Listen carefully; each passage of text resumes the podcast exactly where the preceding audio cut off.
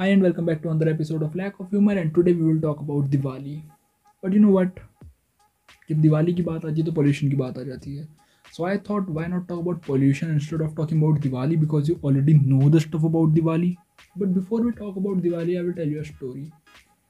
एक कहानी, एक इंसिडेंट है जो दो तीन साल पहले मेरे साथ हुआ. उस टाइम पे हम दिल्ली में रहते थे, मेडिकल की कोचिंग चल रही थी, तो ज़िंदगी हल्की डोरी थी नहीं थी कुछ कह नहीं सकते. उस टाइम पे ना दिल्ली में पोल्यूशन का लेवल बहुत ज़्यादा बढ़ गया था बढ़ क्या गया था उस टाइम पे पता चला था कि दिल्ली के पोल्यूशन का लेवल बहुत ज़्यादा बढ़ गया, क्योंकि बढ़ा तो वो पता नहीं कितने सालों से है.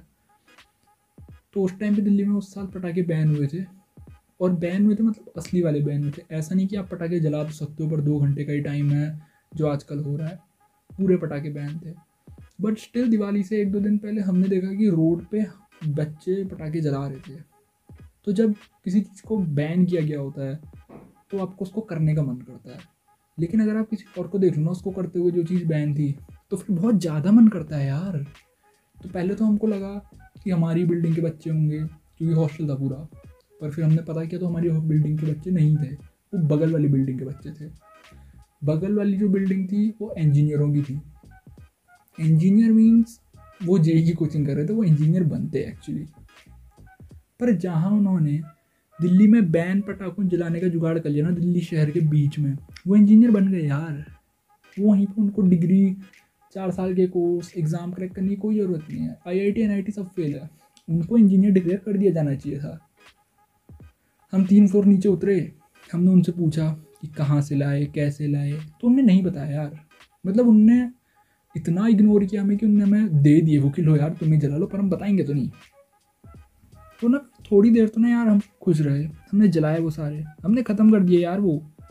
लेकिन अब तो हमको और करने थे ना, वो मुर्गा छाप के धोए का नशा करना था हमको. तो हमने उस आदमी से पूछा कि पटाखे कहाँ से लाया. अरे बताने से इनकार कर दिया भाई साहब उस आदमी ने. उनने कहा कि कल को ले आएंगे तुम्हारे, दो सौ रुपये दे देना, और सौ रुपये की कमीशन अलग से मांगी उनने. मतलब मैथ्स कम रहता है ऐसे मेडिकल वाले बच्चों का, पर ऐसे बेवकूफ़ थोड़े ना होते हैं हम. तो हम भी पैर ऐर पकड़ के बैठ गए कि कहाँ से लाए वो. बताया यार उनने, और क्या बताया उस आदमी ने हमको. मतलब वो ऐसा जवाब दे गया ना, मतलब वैसा इंपोर्ट एक्सपोर्ट अगर भारत सरकार सीख ले तो आधा टैक्स कम हो जाए सामान से. वो आदमी हॉस्टल से ऑटो लेके मेट्रो स्टेशन गया, वहाँ से मेट्रो पकड़ के वो आदमी नोएडा गया. अब अगर तुम्हें पता हो तो जनकपुरी से नोएडा एक डेढ़ घंटे का रास्ता पड़ता है मेट्रो से, और वहाँ से वो पाँच सौ रुपये के बम लेके आया, और वो भी वो फोड़ रहा है. मतलब मैं अगर किसी चीज़ पे दस बारह मिनट खर्च कर लेता हूँ ना तो फिर वो चीज़ सोना हो जाती है मेरे लिए. वो आदमी नोएडा गया बम लाने, क्योंकि नोएडा यूपी में आ जाता है, वहाँ तो बम फोड़ना, बेचना, खरीदना सब अलाउड है. नाइस डेडिकेशन देख रहे हो इंजीनियर लौंडे की. फिर लोग कहते हैं कि इंजीनियरों को बदनाम क्यों कर रहे हो. तो ना वैसे इस कहानी का कोई सेंस था नहीं, पर याद आ पड़ी तो बता दिया यार. पॉल्यूशन का क्या है ना कि फैलाते भी हम ही हैं, फिर शिकायत भी हम ही करते हैं. फिर चाहे वो कमरे में मीथेन फैलाना हो या खुली हवा में कार्बन डाइऑक्साइड, ना हमने कमरे वाले पोल्यूशन को एक्सेप्ट किया था ना हम सोसाइटी वाले को करते हैं. लेकिन जिम्मेदार दोनों के लिए हम ही हैं, कमरे वाले के लिए भी और सोसाइटी वाले के लिए भी, क्योंकि मूली के पराठे भी तो तुमने ही खाए थे ना. देखो क्या है कि सरकार तो कह देगी कि पॉल्यूशन कम करना है तो चलो पटाखे बैन कर दो, फिर खुद नेताजी का बच्चा कहेगा कि पापा पापा बम करते हैं. फिर नेताजी कहते हैं कि चलो ठीक है दो घंटा पटाखे फोड़ने की टाइमिंग दे दो. सुनो मेरी बात, सुनो एक बार, दो घंटे में ना हमारे लड़के पाकिस्तान जाके वहाँ बम फोड़ के वापस आ गए थे. तुम तो फिर भी अंदर के बम बाहर लाके जलाने की बात कर रहे हो यार. एक बात बताओ मुझे, अगर किसी ने दो घंटे के बाद पटाखे जलाए तो कोई क्या ही उखाड़ लेगा. चलान करोगे क्या, कौन करेगा चलान. पूरे मतलब बैन कर देते, क्या दिक्कत थी. इलेक्शन ही तो हारते बस दिवाली के नाम पे, और क्या. तो यार तुमने फैलाया है, तुमको ही संभालना पड़ेगा. अब यार जहाँ जिम्मेदार हम हैं, संभालना तो हमें ही पड़ेगा ना. किसके भरोसे बैठोगे, सरकार के. वाह नाइस जोक. एक बार ना बहुत पहले फ्रांस में पीपीएम लेवल यानी कि पॉल्यूशन का लेवल बढ़ गया था, तो वहाँ इमरजेंसी लाइक स्टेट डिक्लेयर कर दिया गया था. हमारे वहाँ जब पोल्यूशन बढ़ जाता है ना तो कंपनी दस रुपये वाला मास्क पैंतीस का बेचती है.